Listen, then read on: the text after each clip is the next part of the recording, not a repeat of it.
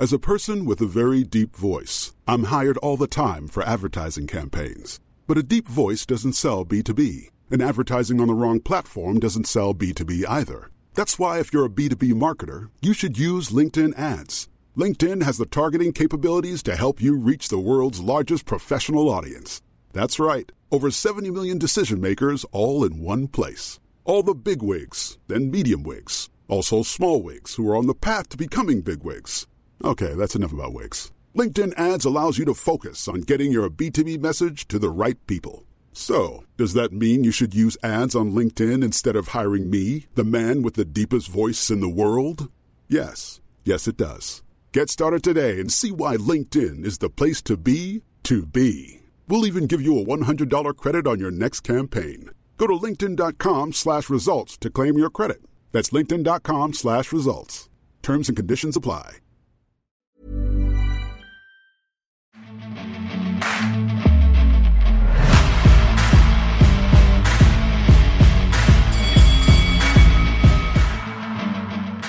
Hello, everyone. I'm the Renegade Statman, and welcome to this very special edition of a 90s East Anglia football special. I'm joined by two players that in the 90s were considered to be young, hot prospects.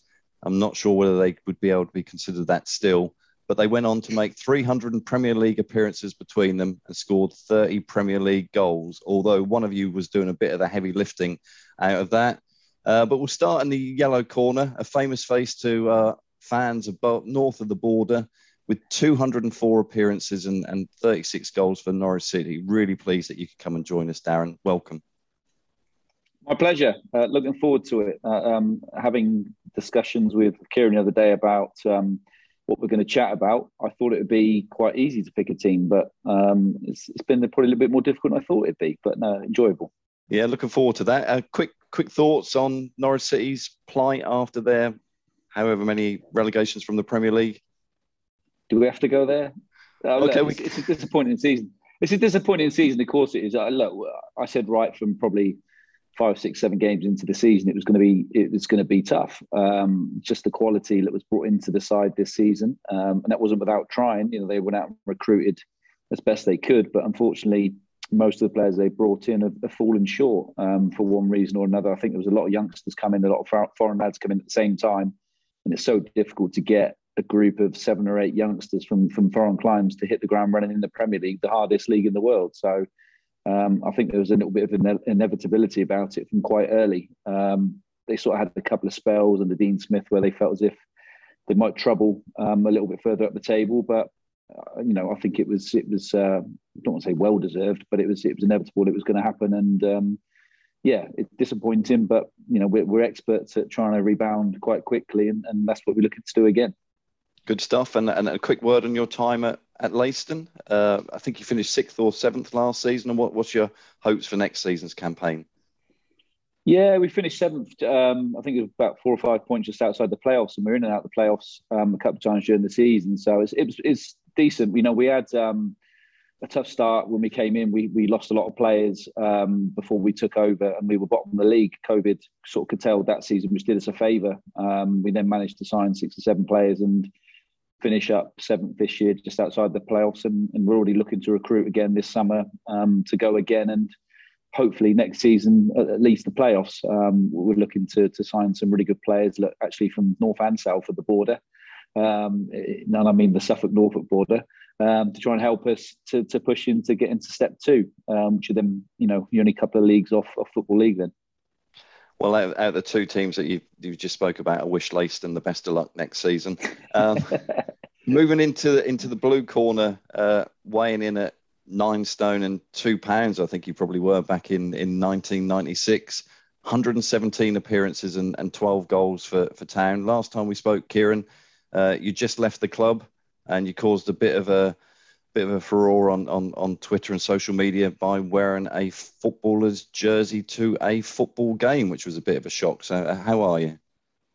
Talking of jerseys, just before we came on air, I was talking about Darren's top, uh, lovely yellow top to represent Norwich. Uh, and he said that he wouldn't wear a kit because of blah, blah, blah, and there was a lot of swear words. So I've run upstairs and I've got Oh yeah, a real kit. Love it. Look to at that. At least it's down. Hey, at least uh, it's not blue. At least it's not blue. It's fine. Yeah, I was, okay gonna, I was gonna wear. I was gonna wear the blue one, the one when we won five 0 uh, you didn't play. was that the last time you beat us? I think it was. it, it was this century. Yeah, good answer.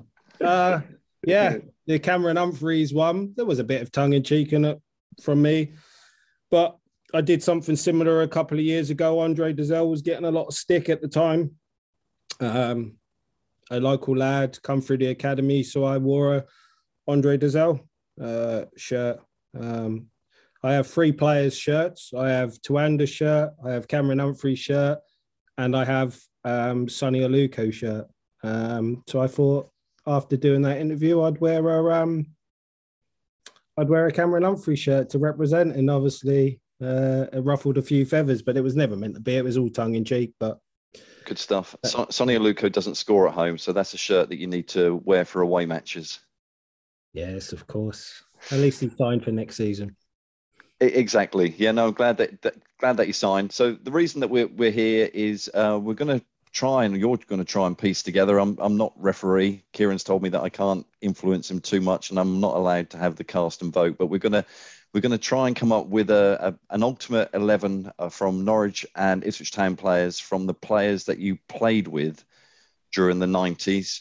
Um, I don't know. Does anybody want to go first? I think Kieron, you're you're first. If we well, actually, before we get to the players, I think is it probably starting with a formation? And do you want to have a look at a formation at all? Before we start, I just, I, yeah, because my formation, my players will change depending on what formations we play. Yeah. So I'll give Mr. Eadie the option of picking whatever formation he wants to do. But I've just got one question. You know, one question before we start. Who is the bigger club, Ipswich Town or Norwich That's all I, I just want okay. to. Okay. A lot. I've got an easy answer to that. If you mean now or historically, they're two very different answers. Historically, I would I would say Ipswich are the bigger club. They've had the more history in terms of the trophies they've won. I would openly admit that. But I would say now, currently, Norwich City is the bigger football club on and off the field in terms of its profile, its Premier League status just gone, of course, but also the infrastructure they've got behind the scenes with their training ground, which I'm sure you've seen, Kieron, is, is outstanding. I think um, Ipswich on their way back, and I, and I do worry, being a Norwich fan, that uh, they will be hot on our tails in it in a year or so's time. So yeah, I'm looking forward to it. Look, as much as there was that rivalry, I, I loved it. I, I, miss not having those derbies. Um, used to make the season, especially as a player, but also as a fan now. It's it's just that added extra, uh, edit, you know, a bit of bonus to, to a season, and, and I miss it. I really do. So I, I wish Ipswich all the best to to hopefully come back into the championship. And if you come in the championship, hopefully we'll be in the Premier League. So it'll take another season before we see you. And can I say, when we talked about this idea, you did say, and I can quote you on this, if you're talking about all time Ipswich 11 v all time Norwich 11, there wouldn't be a Norwich player in the 11.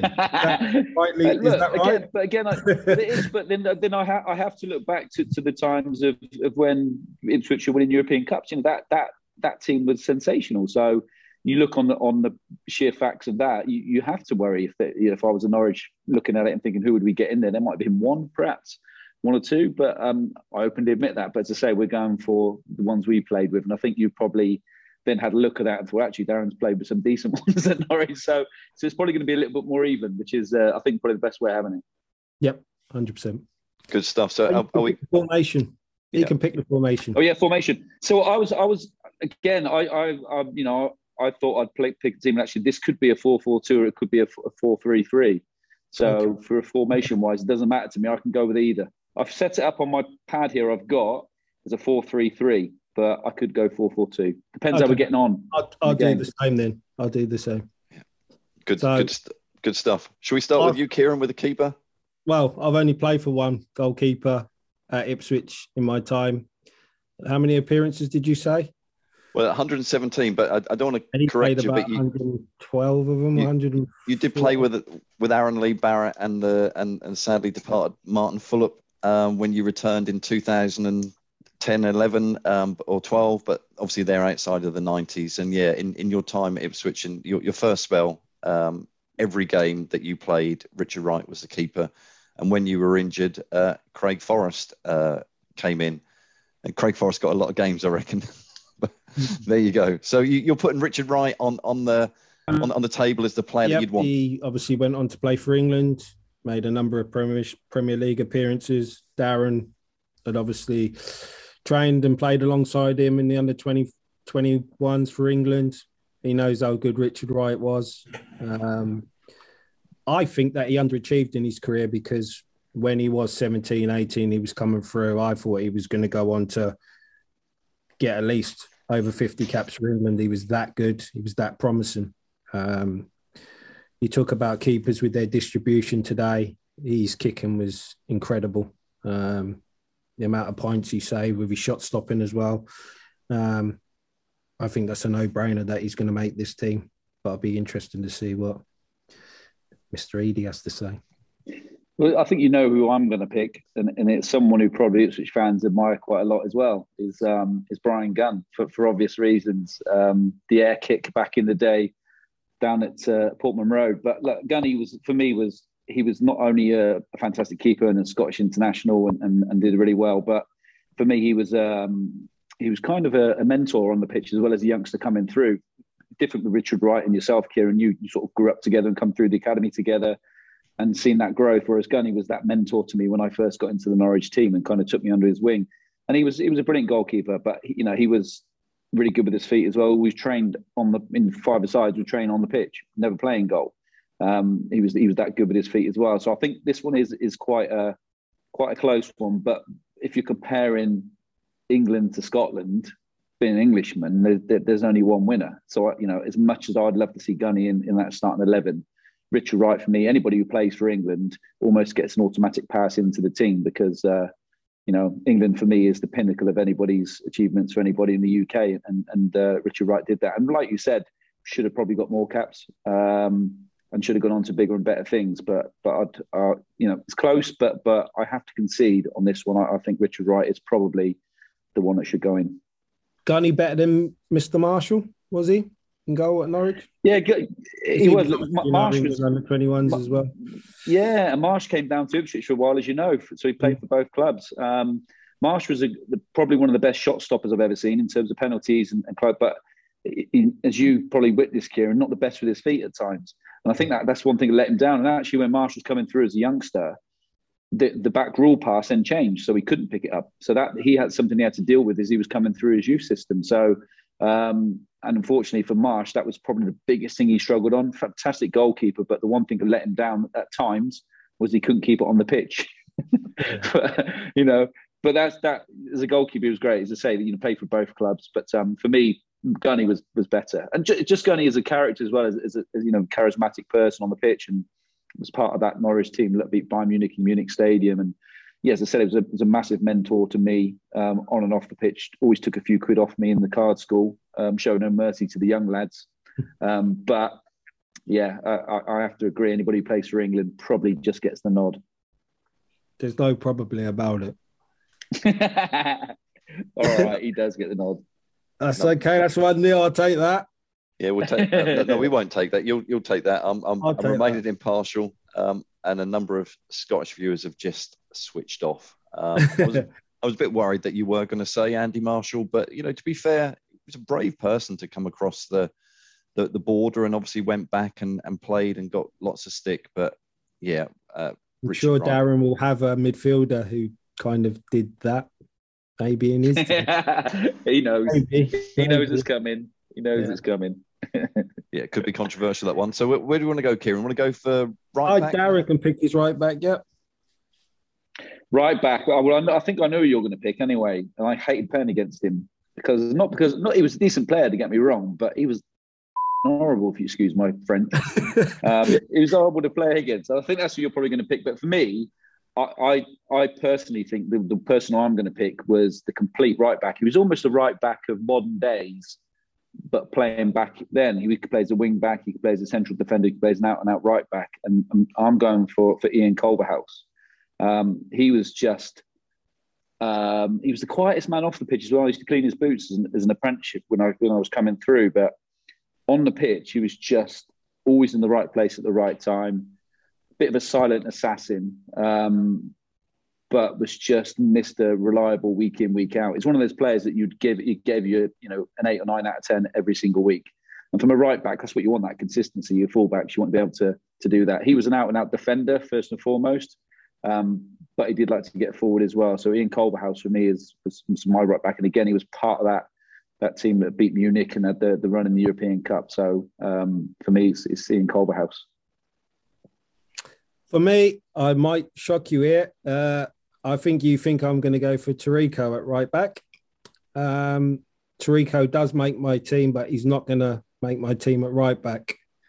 And that was oh. because I had to fit this player into my 11. Again, you talked about Bryan Gunn being a mentor to you.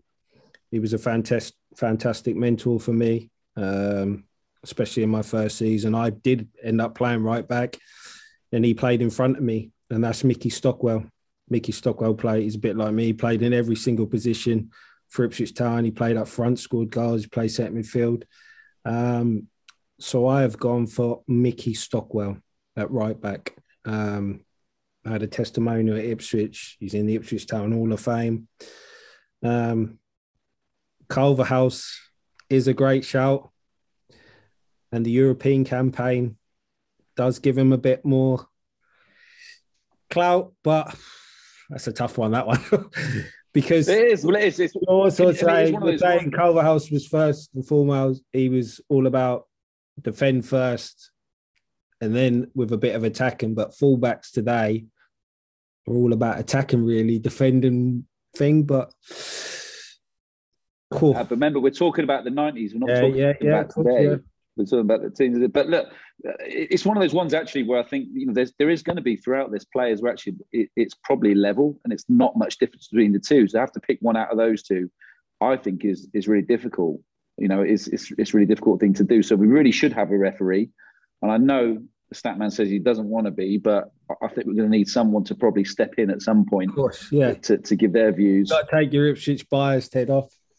Um, I'm, I'm, I'm gonna I'm gonna take it off, and just for the the interest of this this competition, I think that we will give it to Ian Culverhouse and uh, we'll take it at, at, one one. We can't we can't have an early two 0 lead um, because some okay. people turn off. That's no, just... you can't have that as a reason. Cop That's a shambles. You go, it is okay. absolute cop out. He'll get abused on Twitter now.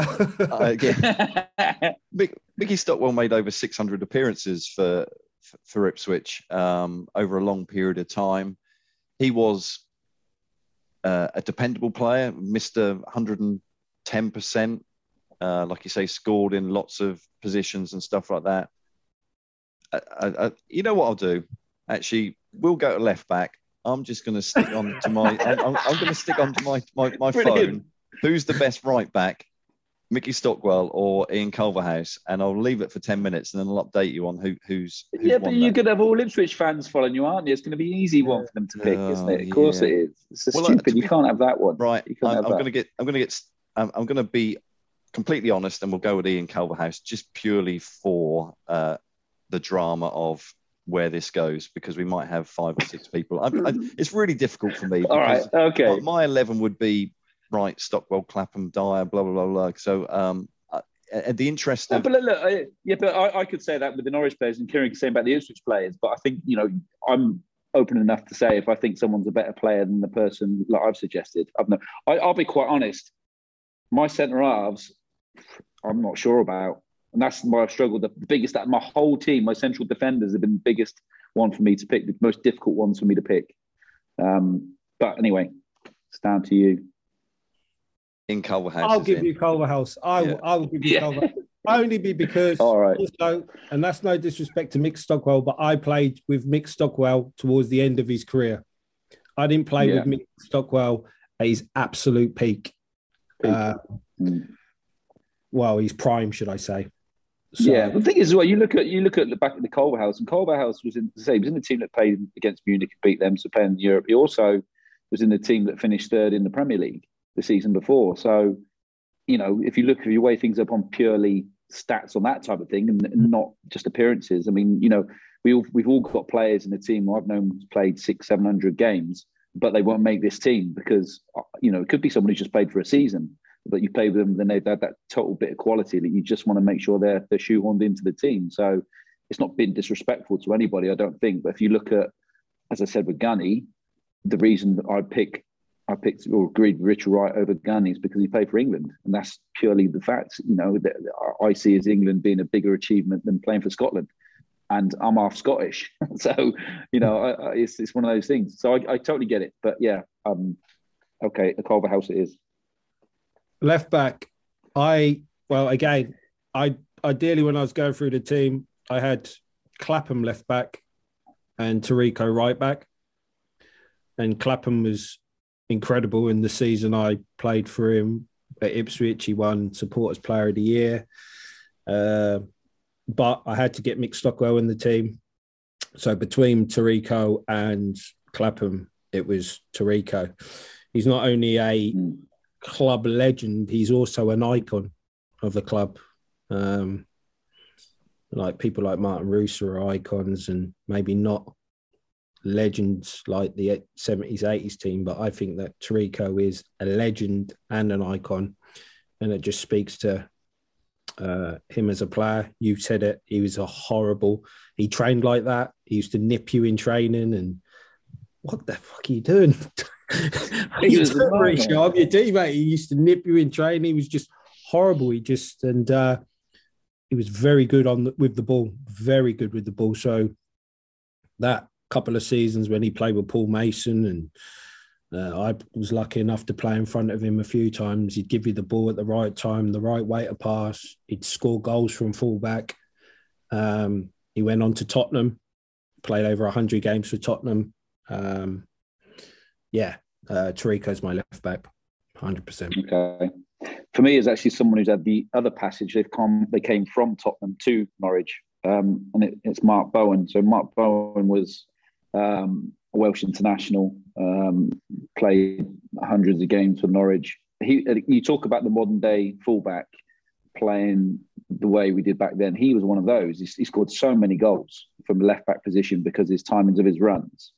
Um, obviously, then went on to to manage and, and still within management and stuff and coaching now. But Mark Bowen for me was the consummate left back. Again, he was a defender first and foremost, but he could score goals. Um, he probably wasn't as horrible. Well, he wasn't as horrible as Taricco. He certainly wasn't. Um, but I think Mark Bowen was a sensational player. And again, he was part of that squad that, that finished third in the Premier League um, and was a big part of that for, for many years. Um, grumpy as fuck off the pitch.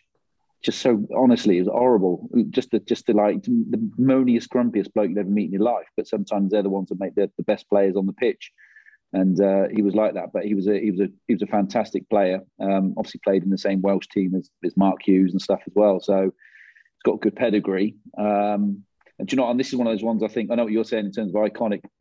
Taffy wasn't probably a, an icon for Norwich in terms of his his um, his name because you, people also look at Adam Drury in that sort of sense.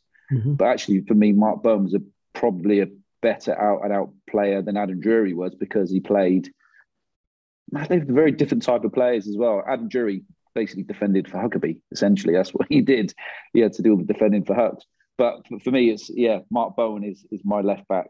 Um, so, what do you think of that, stat man? Mauricio Taricco is one of my favorite players. Everything that you said, you know, that he was niggly and stuff was everything that we we loved about him as a player. Um, I was lucky enough mm. to to interview him after he he scored um, against you on a Friday night in in April, um, '97, I think. Um, and he phoned me up the next next morning. Taricco did, and um, it was the days when you didn't have a mobile phone, so you had to like go and get the phone. And I picked it up, and there was like, "Hello, this is Mauricio. Did you want to do an interview as for the supporters club?" Which was a bit odd, and suddenly I soon found myself around his house, and um, he really hated Norwich. That's what I would say.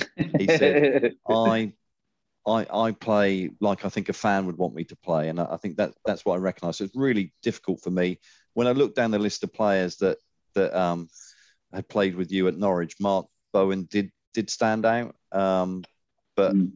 It, for, for, me, uh, the, I guess the question is, and I didn't know who you were going to come up with, so I don't know the stats for everybody, but I know that Taricco definitely scored in the in an East Anglian derby back in '97 um, during the time. But I don't know whether. Yeah, look, I, I, think, I think, I think for me, the if I look back on, I often get asked who is the most difficult right backs you played against, and he was one of them. He was because he was a great player, but he was just horrible.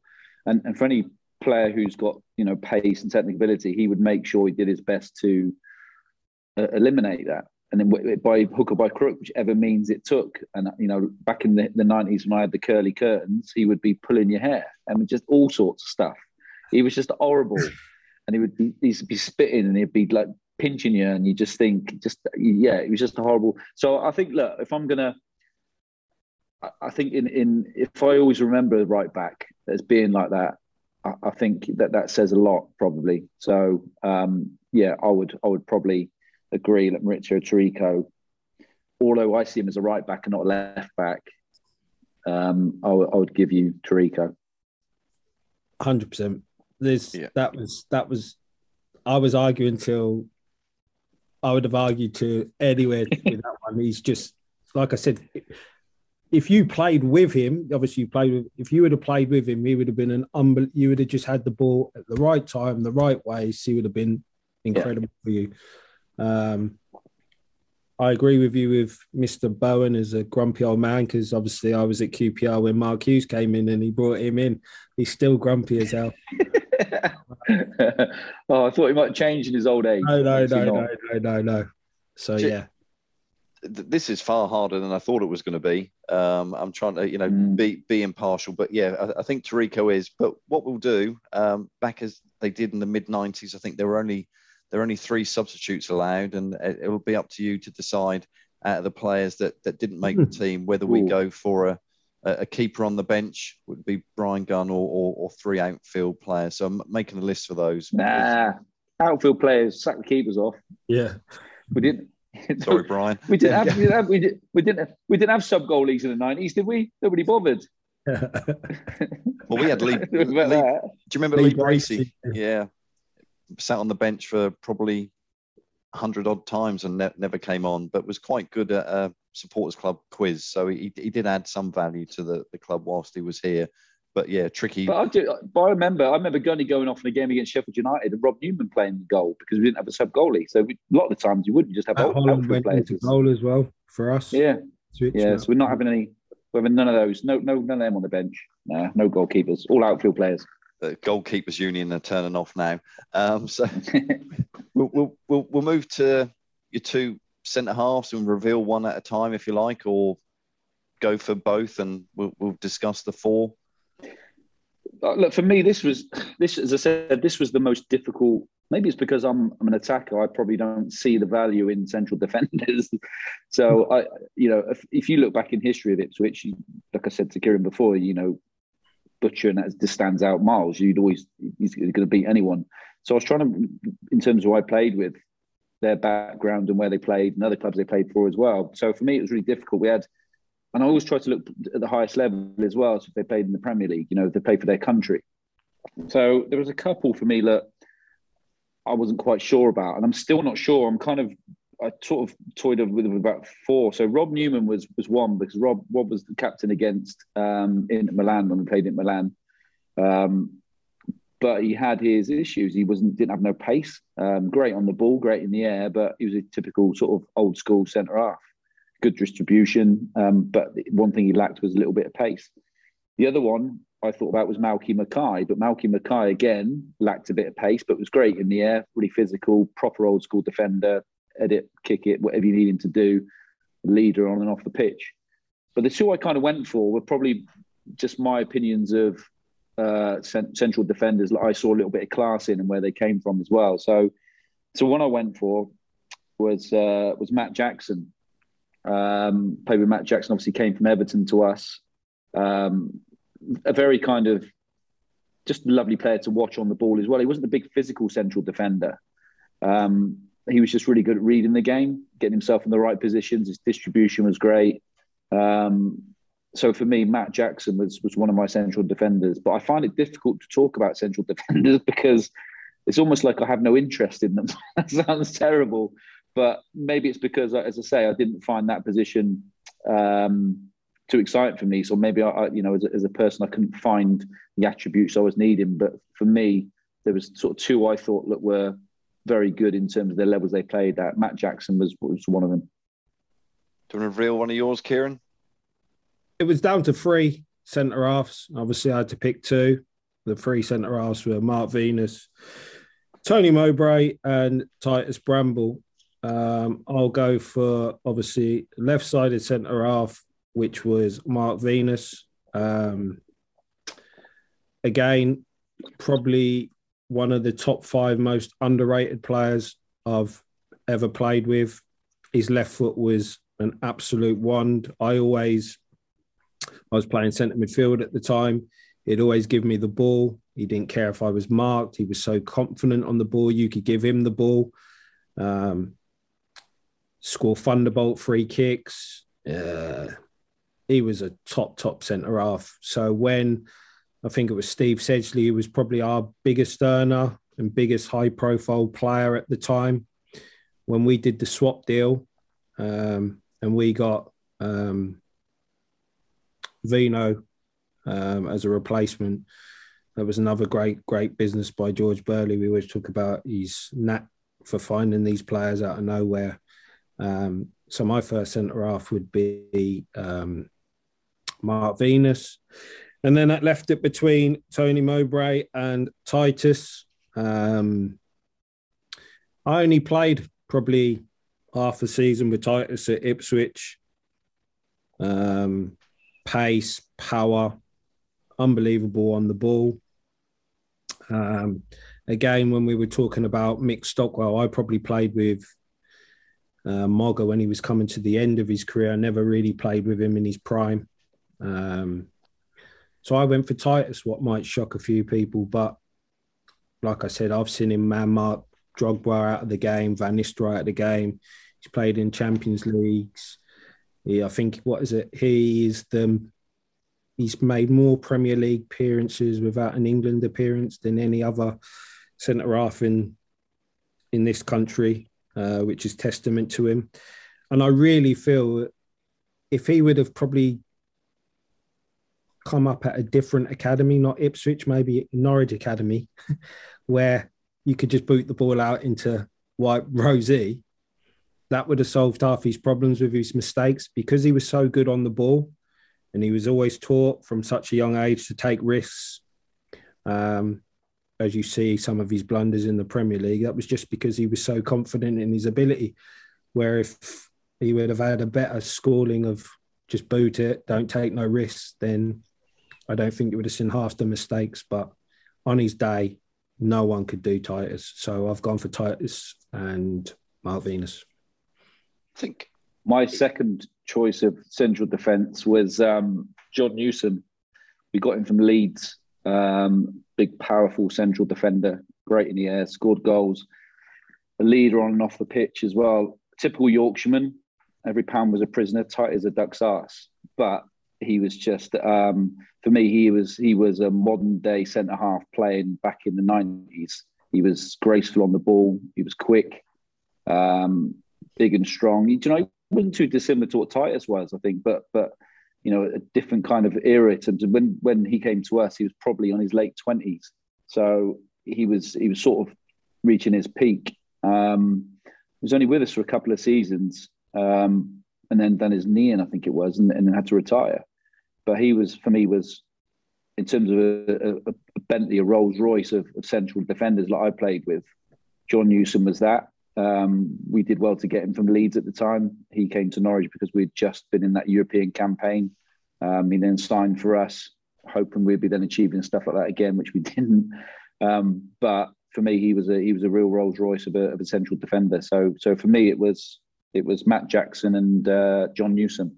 He had the bones out of that Statman. He had the he had the reputation as well, didn't he? When he came to you lot, uh, that and yeah. we were all in this division. He was the best centre half in the division at the time. Was I can remember yeah. every time we played him, or there was a new newspaper article or a Sky game. He's the best centre half outside the Premier League. I knew you would. Yeah, and he was and he was. Do you know what I mean? He's he was he's a unit as well. He, he probably doesn't look as big as he is. You know, you sometimes these players deceptive, but he was just a powerhouse as well. He had he had everything. He was really good at reading the game in terms. You know, often if you get a big lad like that, they're not the most mobile, but he was. You know, he had he had everything for me. Um, yeah, so like you said, he was he was well regarded before he even came to us. So we were quite surprised when he did.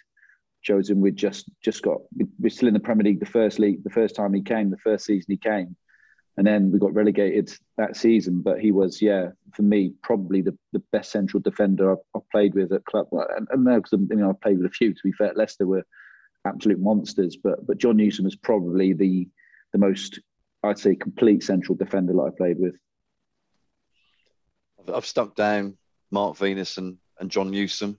Um, if you if you want to disagree, kind of ruling out Titus a little bit because um, you didn't play with him that that much. I thought maybe you might have gone for for Mogger over over Titus, and I just had a look. Titus made 292 appearances, which was about uh, Premier League appearances, which is about 10 less than the two of you put together. So his career obviously went on and, and, and did well. But I think for, for this, John Newsom was a name that that that stood out for me. Um, so you've got you you've got Richard Wright in goal and reading a back from you know reading across from right back, Ian Culverhouse, John Newsom, Mark Venus, Mauricio Taricco. Um, so very left-sided Ipswich and right right-sided Norwich City at the moment. Um, but now I think we're going to move into the perhaps the more the more the more difficult and certainly for you, Darren. Now he gets excited. Yes, right. Do we care? Do we care about attackers? I don't care about defenders. yeah, no, I don't care. I picked them in two minutes. The defenders, the, the, the attackers was much more much more difficult.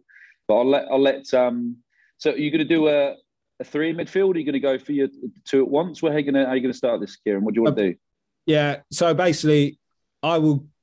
It is a four-four-two or four-three-three. So one of my strikers will drop off into a. Okay. Yeah. Yeah. So, same as me then. So uh, my two centre midfielders. Yep, going in. Are pretty self explanatory. Matt Holland and Jim Magilton. Um, Jim Magilton is the best player I've ever played with at Ipswich at the time. Um, I remember when we got him in and his first day in training, I was like, who is this guy? Who have we signed? He was a madman. He was so demanding. He hated it because he was a winner and it always used to be old v young, and he was in the olden team, and us youngsters used to batter them all the time, and he didn't like it. Um, he was so brave, always wanted the ball. His range of passing was incredible. Um, yeah, George Burley's best ever signing. Uh, probably could these two could be uh, probably be out of these two. It'll be out of Matt Holland and um, and Jim. Matt Holland again wasn't blessed with great technical ability, like, but he was an eight out of ten at most things, seven out of ten at most things. Could score goals, could defend, could head, could tackle, could run box to box, could play centre half. Um, he was captain of the team, uh, which to give a how old was Matt when he first came? 25, 26. To give him the mm. captaincy in front of Tony Mowbray just to go just to show what kind of leader he was. Um, he went on to play in the Premier League. He went on to score in the World Cup um, for Republic of Ireland. I still rib him a bit because he was a Republic of Ireland international, but when we played at Wembley in the playoffs, we singing the national anthem of England. I'm still baffled over that maybe on we could ask him how, what happened that day while he was singing English national anthem when he was going. That's because he was because he wasn't good enough to play for England. That's, that's, yeah, that's, that's, all it is. That's why he played for the Republic of Ireland. That's what people play for the Republic of Ireland for. If you've got English heritage as well, because you You're can't get in England. Definitely upset at Statman, these heroes, Roy Keane, and all these Irish. So yeah, yeah, I'll, I'll, edit that. I'll edit that bit out. Um, it's interesting that you, you were saying about that because I think Roy Keane mentions it in his book, uh, the same okay. situation. Yeah, and he says mm. next thing he watches the TV and it's uh, there's Matt Holland singing the the national national anthem. I, I know Shay, a, Given, Shay Given was upset about that as well. Shay Matt, Given but you know, Matt, I think overall Matt was a, is is a, a, really nice player, you know, really nice person and stuff like that. And I think he probably just did what he thought was the the right re- respectful thing. I'm not I'm not gonna I'm not gonna let you say anything about um, a World Cup finals goal scorer. Um, but yeah, I think um, you mentioned about Jim as well. Jim was you know absolute quality player. Um, will be remembered fondly for the the, the playoff semi final against Bolton when he scored that hat trick, but he just had so much more in his locker, and he had. I, I would like to think that he'd get in this team because I, I think he, you know, he had that bite like Taricco, um, and and would kind of get get stuck in. So, I guess you're putting Matt Holland and and, and Jim Magilton forward, and and this is where I kind of want to get some comfy cushions and sit back and think, come on, Darren, I have no idea who you're going to be pulling out, which is going to be. There must be one midfielder I know, surely. Well, look, I think for me, I have to go on kind of as, as you did before in terms of Taricco being a, an iconic figure for for for um, for Ipswich. There's there's two, and, and he played with each other, and so for me, it was it was you know the partnerships in, in football all so key vital areas of the pitch, at vital times, and both of these players played in the team that finished third in the Premier League. Both of these players were both integral in the, the, the European run against Bayern Munich and Inter Milan. Both of these players, one of them is probably a little bit more underrated and, and, and than he should have been, really. And, and actually, Ipswich tried to sign him at one point. Sorry, sorry, did sign sorry, him. Sorry, then, he, then he, sorry, then he came back. All right, one minute. You you keep saying they were both integral parts of this European run. I also have to say Matt Holland and Jim Magilton were both integral parts of the the UEFA Cup run as well. Just just yeah, yeah, yeah. Yeah, yeah, that's fine. but but so so so so the two I'm going for is so Ian Crook was just absolute. I mean, absolute dream to play with. If you're if you're a wide man and you need someone who can just put the ball wherever you need it to be put, and not not in a, in a defensive sense where he'll just give you the ball and let you have it and let you get on with your thing. He would find passes that people didn't even see without even looking. He just had that natural ability. And Ipswich tried to sign him, obviously, at one point, and he even had a picture taken with a shirt, if I remember rightly. It was all in the press. And then he literally come back to Norwich the same day, hadn't signed the contract and re-signed because Mike Walker had come back to the club um, for his second stint. But he was just a player that scored goals, free kicks, smoked fags after the game out the window in the changing rooms, did everything he shouldn't have done off the pitch in terms of that, but look, didn't look after himself particularly well. But just uh, you know, if you're playing with him, just one of those players that, that will find you with every single pass. You could make runs. You know, he, he probably kept players going for years that weren't good enough, but he's just, it's to say, you know, he would find you with those passes. So Ian Crook was one of them.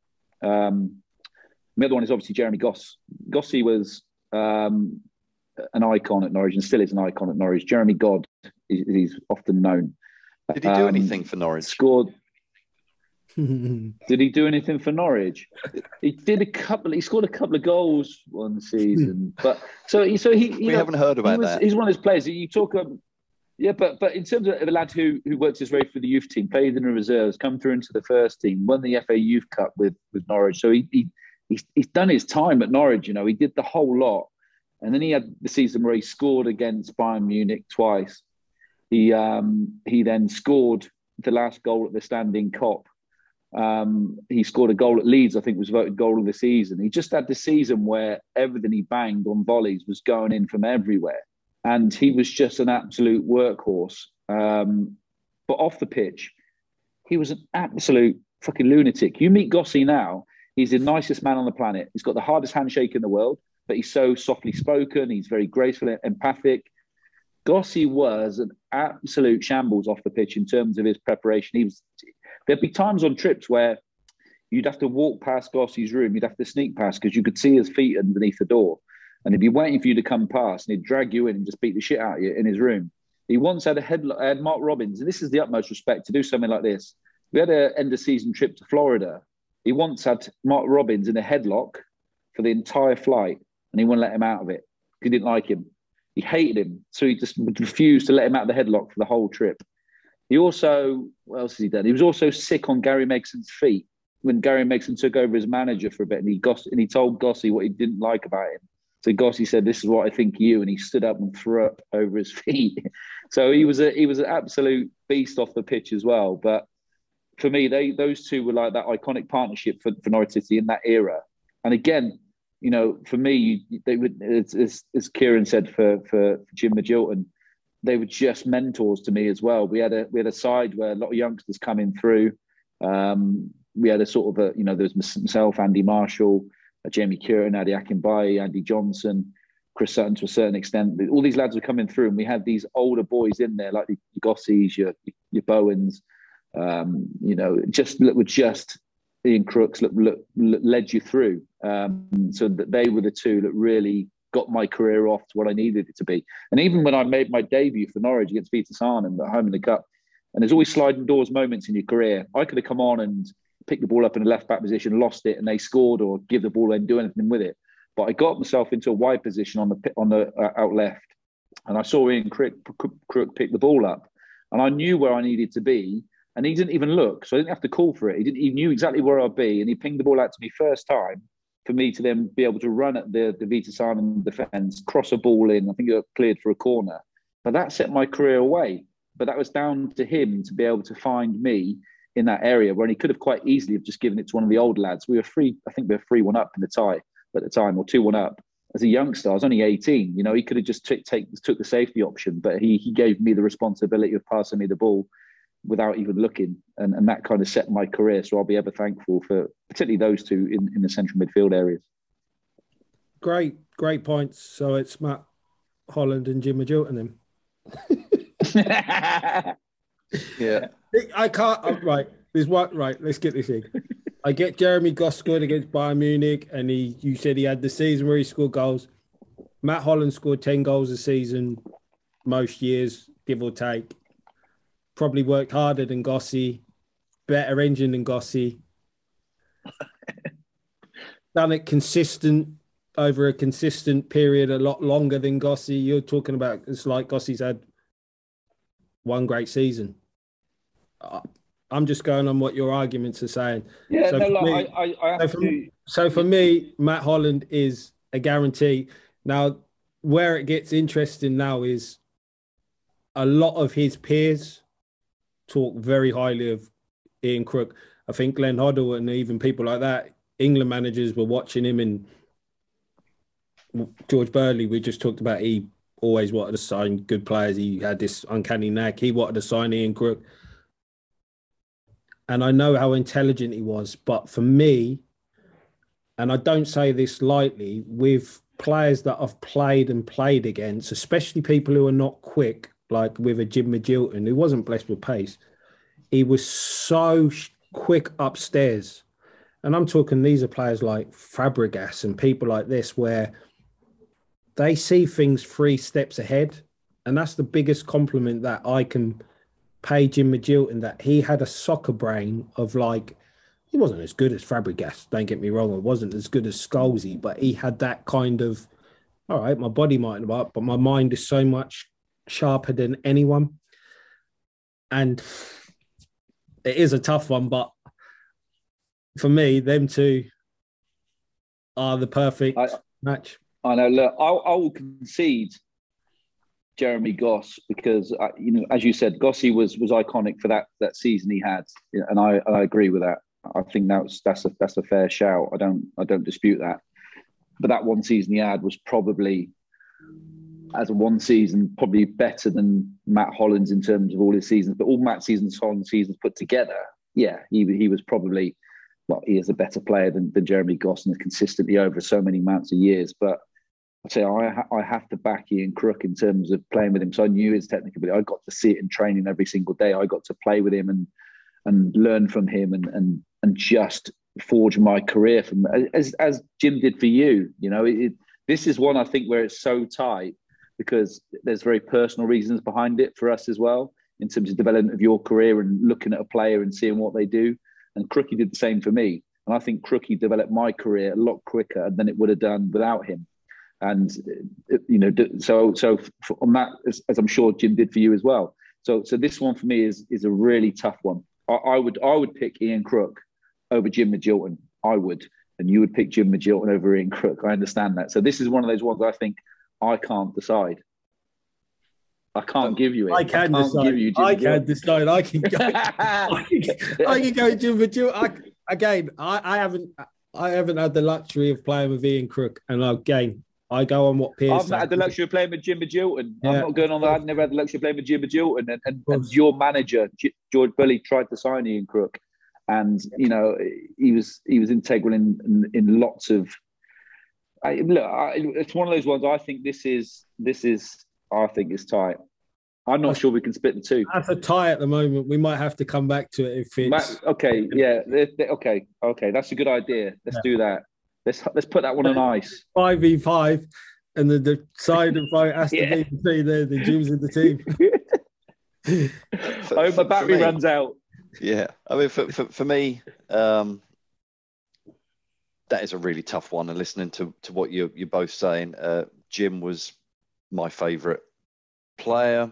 Um, so I'm definitely not going to go uh, uh, suggest Jim anybody other than than Jim. But Ian Crook, I've got to say, back in the '90s when we when we signed him, and what I remember is actually we've got a decent player here.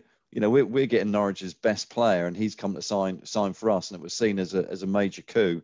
And then obviously Mike Walker came and he and he disappeared off, and um, so I do remember at the time the, the town fan base was really, really excited to get Ian Crook. Um, but by the fact that he, he, he changed his mind, and there's a little bit of a worry here, Darren. You know, if, if we put him in, um, if we put him in the team, is, is, is he going to commit or is he just going to disappear off somewhere else? And that, that that's the issue I've got. Well, he can play for both teams now, can't he? So it's fine. well, there you go. Yeah. Well, let, let, let, let, let, let's let's park him. We've even got the dilemma okay. where you could you move Matt Holland out and then you play a Jim and an Ian Crook, but then they're so similar. Mm. They'd hate to play it with each other because they want to be doing what each other's doing, if you know what I mean. So I think you have yeah, to keep Matt in. You have to decide between one of the the other two. How Which, we'll do okay, that? We'll come back to that. I don't know. Yeah.